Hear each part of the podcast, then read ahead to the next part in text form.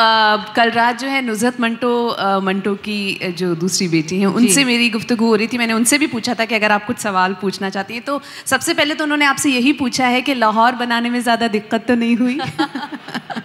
वो भी मेरा एक रिसोर्स है। मुझे रोज़ सुबह नुजी आपा जिन्हें मैं नुजी आपा कहती हूँ वो रोज़ सुबह उनका एक गुड मॉर्निंग और एक मैसेज आ जाता है। और कभी कभी अगर मैं ज़्यादा मसरूफ़ हो गई और शाम तक मेरा जवाब नहीं हुआ तो फिर लिखती है हाँ तुम तो बहुत ही बिज़ी होगी, हम ही वेले बैठे हैं। तो तो हाँ मुश्किल तो हुई, क्योंकि जब बहुत ख्वाहिश हो कि हम लाहौर जाके करेंगे मतलब आप सोचिए, पाकिस्तान में कोई भी ऐसी फ़िल्म जो वहाँ सेट हो, जो इंटरनेशनल फ़िल्म हो या इंडियन फ़िल्म भी कई हुई हैं अर्थ जिसमें मैंने खुद काम किया था एज एन एक्टर वो भी पाकिस्तान की फ़िल्म थी, वहाँ शूट नहीं हो पाया। तो इसीलिए वो तो ज़रूर ख्वाहिश थी कि हम वहाँ जाके करें, उसकी ऑथेंटिक जगह। मैंने सारी जगह देख के मैं आई थी, लक्ष्मी मैंशन जहाँ पर मंटो साहब थे और वो सारे चौक और वो गलियाँ। तो दुख तो ज़रूर हुआ, लेकिन कोशिश की अब आप जब फ़िल्म देखेंगे, तब बताइएगा। नवाज़ भाई, आपसे पूछना चाहती हूँ मंटो ने हमेशा कहा, और आपने ये बात कई बार कही, कि सच को सच बोलो।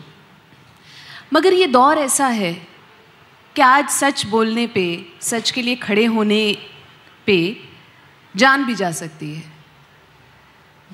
क्या आप हमें गुमराह कर रहे हैं या आ, क्या आपको हमारी जान की परवाह नहीं? क्या आप हमें प्यार नहीं करते? ये आरजे वाला क्वेश्चन है जी। प्यार बिल्कुल सच्चा क्वेश्चन है बताएँ आप अब। सच तो हम बोल लेंगे आप हमें बचाएँगे। अपनी जान पे बाजी लगा के वो खुद कर रहे हैं। आप हमारी चिंता नहीं कर रही हैं सिर्फ़ अपनी कर रही हैं। नहीं वाकई ये सवाल ये सवाल बहुत ज़रूरी है क्योंकि आ, मुझे लगता है हम सब हम सब हर वक्त सच बोलना चाहते हैं आ, मगर हम डरते हैं। और ये डर मिसप्लेस नहीं है। तो आप उस पर क्या बोलना चाहेंगे? मतलब आपने तो इतने दिन मंटो को निभाया।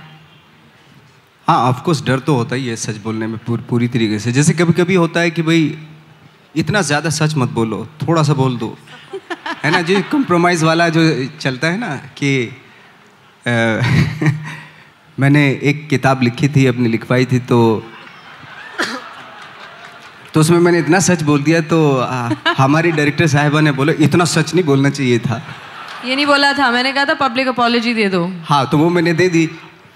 तो मुझे बाद में लगा कि मैंने ये खुद सोचा एक्चुअली मैंने खुद सोचा कि यार, कि सच में भी अगर ये होने लगा, मैं मैं ये सारी चीज़ें खुद से सोच रहा था, सच में भी अगर ये होने लगा कि थोड़ा सा इतना छुपा लो, उतना बोल दो, थोड़ा प्रटेंड कर दो, थोड़ा ये कर दो आई थिंक फिर वो अपने अपने हिसाब से अपने अपने लेवल पे सबको बोलना चाहिए आई थिंक मुझे तो लगता है कि बोलना चाहिए सच बोलना चाहिए। आखिर में सच की ही जीत है। चलें आपने हिम्मत बढ़ाई है तो बोलेंगे। नंदिता आपने आपने तो सारे अफसाने मंटो के पढ़े। मैं ये समझ सारे नहीं पढ़े। सारे नहीं पढ़े? अच्छा लेकिन तीन सौ अफसाने नहीं पढ़े। क्या हमें अफसाने भी दे, देखने को मिलेंगे उस फ़िल्म में या सिर्फ़ मंटो की ज़िंदगी होगी? क्या कहीं आ, क्या कहीं हमें टोबा टेक सिंह मिलेंगे? मतलब ये सारे सवाल हैं नहीं देखिए बिल्कुल अगर आप किसी म्यूज़िशियन या म्यूज़िक कंपोज़र के बारे में फ़िल्म बनाते तो क्या उनका गाना आप नहीं सुनते? बिल्कुल सुनने की ख्वाहिश होती। जिन्होंने मंटो जो मंटो को जानते और जो नहीं जानते दोनों के लिए अगर मैं कहूँ कि मंटो एक बहुत बड़े अफसाना नगार थे तो आप मेरी बात क्यों माने? आप खुद अफसानों को देखना तो चाहेंगे उसका रास्ता थोड़ा बहुत तो चखना चाहेंगे तो हमने बिल्कुल आपको कुछ अफसाने भी दिखाए हैं। और उन पूरे पूरे अफसाने दिखाना तो मुश्किल है दो घंटों में, लेकिन उसकी झलक हमने उतनी ज़रूर आपको दिखा दी है ताकि आप समझ सकें कि मंटो की सेंसिटिविटी उनकी, उनका जो एक लेवल ऑफ़ हसास था वो क्या था। तो उसके, वो, उनकी जो समझ भी थी, कितनी कितनी नुआंस्ड उनकी सोच थी, वो समझने के लिए हमने कुछ अफसाने, मैं बताऊँगी नहीं कौन कौन से, क्योंकि हो सकता है किसी और के कोई फेवरेट हो। टोबा टेक सिंह है इतना बता दिया चलिए। नवाज़ भाई ये सवाल आपके लिए है जो मोहक चौधरी हैं उन्होंने मुझे भेजा। उन्होंने पूछा है कि क्या आज के इस दौर में एक स्ट्रॉन्ग और रिबेलियस कैरेक्टर मंटो ज़िंदा रह पाता? क्या उन्होंने जो जो जैसे जैसे लिखा वो आज के दौर में छपने दिया जाता? नहीं जो आज के दौर हैं जो लिख रहे हैं जो बहुत सारे मैं देखता हूँ जब सोशल साइट्स पे या इधर उधर जब भी देखता हूँ मैं तो वो लिख रहे हैं आज भी लिख रहे हैं उनको किसी चीज़ से डर नहीं है वो लिख रहे हैं उस वक्त पे भी लिखा जा रहा था हर दौर में लिखा जाता है और और लिखते रहेंगे हर दौर में। और आज वो क्या ज़्यादा मशहूर होते अपने उस दौर से? ये तो मैं नहीं कह सकता बट वो पहले से ही इतने मशहूर थे उस वक्त पे भी इतने मशहूर थे वो। तो उनको शहरत की आई थिंक इतनी ज़रूरत नहीं थी क्योंकि ऑनेस्टी जिसके पास होती, उसको शहरत की ज़रूरत नहीं होती। नंदिता, ये सवाल आपके लिए उज़ैर खान ने भेजा है। मैं एग्जैक्टली वैसे ही पढ़ूँगी जैसे उन्होंने मुझे भेजा है। वो लिखते हैं कि नंगे मुआशरे को नंगी आँखों से देखकर, उतने ही नंगेपन से पेश करने वालों को मंटो कहते हैं। रुपहले पर्दे पर जहाँ आँखें सिर्फ़ औरत के जिस्म को ही नंगा देखने की आदि हो गई हैं वहाँ मंटो पर आपकी फ़िल्म मुआशरे को कितना आईना दिखती है, ये तो फ़िल्म देखने के बाद ही पता चलेगा। नंदिता जी, सवाल ये है कि कहीं पर्दे पर पेश करने के चक्कर में आपने नंगे मुआशरे को कपड़े पहनाने की कोशिश तो नहीं की, जो मंटो अपने अफसानों में बिल्कुल भी नहीं करते थे। सेंसर और सोसाइटी के डर ने कहीं आपको बकौल मंटो दर्जी तो नहीं बना दिया। और ये कैसे यकीन किया जाए कि आपकी फ़िल्म ख़त्म होते ही सादत हसन की ही मौत होगी, मंटो की नहीं।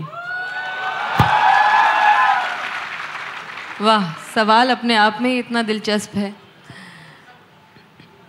आई थिंक इसका जवाब हम कहीं हद तक दे चुके हैं। इस बात से कि हमने कोशिश की, एक तो अपना नज़रिया है, ये बात कि जितनी सच्चाई हो सके उससे किया है। इस बात से भी कि हम उस डर से हमने शुरुआत नहीं की है। तो उनको हमने जितनी सच्चाई से दिखाया और देखिए, उनके अफसानों में जो चीज़ें निकली हैं, उनकी अपनी ज़िंदगी की जो जद्दोजहद थी, वो एक अलग थी। उसमें ज़रूरी नहीं है कि उतने ही उतार चढ़ाव हों। एक आदमी जब एक लिखना चाहता है, जब उस पर लगातार ऑप्सेनिटी के, फौश निगारी के केसेस होते जाते हैं तो वो उसके अंदर क्या हलचल हो रही है? वो किस तरह से खिंचता रहता है, अपने बच्चों से भी इतना प्यार करता है, वो आदमी अपनी बीवी से भी उस बीवी की क्या तकलीफ़ें हैं? हम लोग एक आदमी को पेडेस्टल पे बैठा सकते हैं, आज रिफ्लेक्ट कर सकते हैं कि बहुत कमाल के आदमी थे, लेकिन उनके साथ रहने में क्या मुश्किलें आईं? और मंटो में बहुत कॉन्ट्रडिक्शंस थे। हम सब में हैं वो चीज़ें। फ़िल्मों में हम कोशिश करते हैं, जो अच्छा आदमी हो, वो अच्छा दिखाएँ, बुरा आदमी हो, जो बुरा दिखाएँ। और ख़ास तौर से अगर दो घंटे की फ़िल्म हो तो इतना वक्त कहाँ होता है कि सारी उसकी अच्छाई, बुराई को पूरा समेट के उसको सामने पेश करना? लेकिन मंटो ये खुद नहीं चाहेंगे, और जहाँ कहीं से भी सुन रहे हों, वो ये खुद खुश नहीं होंगे अगर हम उनकी सिर्फ़ अच्छाई दिखाएँ तो।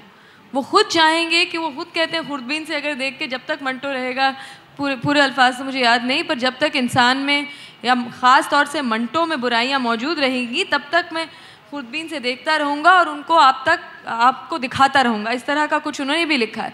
तो मेरे ख्याल से मैंने कोशिश यही की है कि उनको उनके कॉन्ट्रडिक्शंस के साथ पेश किया जाए। वो किन चीज़ों का उनका मॉरल करेज था? पर ऐसी कौन सी चीज़ थी जिनसे वो घबराते भी थे? इतनी एम्पथी इतनी सेंसिटिविटी भी थी, एक अलग तरह का एरोगेंस भी था। और वैसा एरोगेंस जो आज आप और हम नहीं समझते, आज एरोगेंस का मतलब कुछ और हो गया है। जब उस ज़माने में अपने में एक कंफर्टेबल महसूस करना और किसी को प्रूव न करने की एक कोशिश जो होती है, वो एक एरोगेंस अलग होता है। तो मैं आज की ऑडियंस को उस ज़माने का एक आदमी दिखा रही हूँ, जिनको मैंने खुद नहीं देखा, अपनी सोच के ज़रिए उनको आपके सामने पेश करी तो ऑलरेडी उसमें कई इंटरप्रिटेशंस तो होंगे ही। लेकिन जब आप उस चीज़ को, जैसे नवाज़ ने भी कहा कि हमने ऑनेस्टली उसको पेश करने की कोशिश की है, वो अगर स्पिरिट आप तक पहुँच जाएगी तो मुझे लगता है क्रिटिक्स भी इतनी नुकताची नहीं करेंगे, उसमें इतने नुक्स नहीं निकालेंगे। अगर उनको दिल, जब दिल छू जाता है ना तो फिर आप वो चीज़ें देखना बंद कर देते हैं। और ऐसा नहीं है कि इसमें कमियाँ नहीं है। ऑफकोर्स है, ये ना सबसे बेस्ट फ़िल्म है, ना सबसे वर्स्ट फ़िल्म है। कहीं इस सीढ़ी में कहीं एक फ़िल्म है। मैं ये एकदम ड्रॉप इन दी ओशन है, इसको मैं एक अल्टीमेट वो नहीं मानती हूँ। पर इसको खुद के लिए भी एक मैंने एक जर्नी के बतौर देखा है।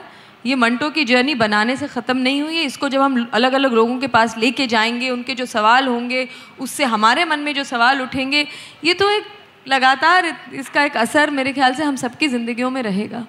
जिस बात का एहसास है वो ये कि हमने जब भी मंटो को जानना चाहा तो हमने उसका, उनका अफसाना पढ़ा। उनके बहुत सारे अफसाने हमने पढ़े, लेकिन उनकी ज़िंदगी का क्या अफसाना था यह हम पहली बार इस फ़िल्म में देखेंगे। तो इनफैक्ट मंटो भी देखेंगे।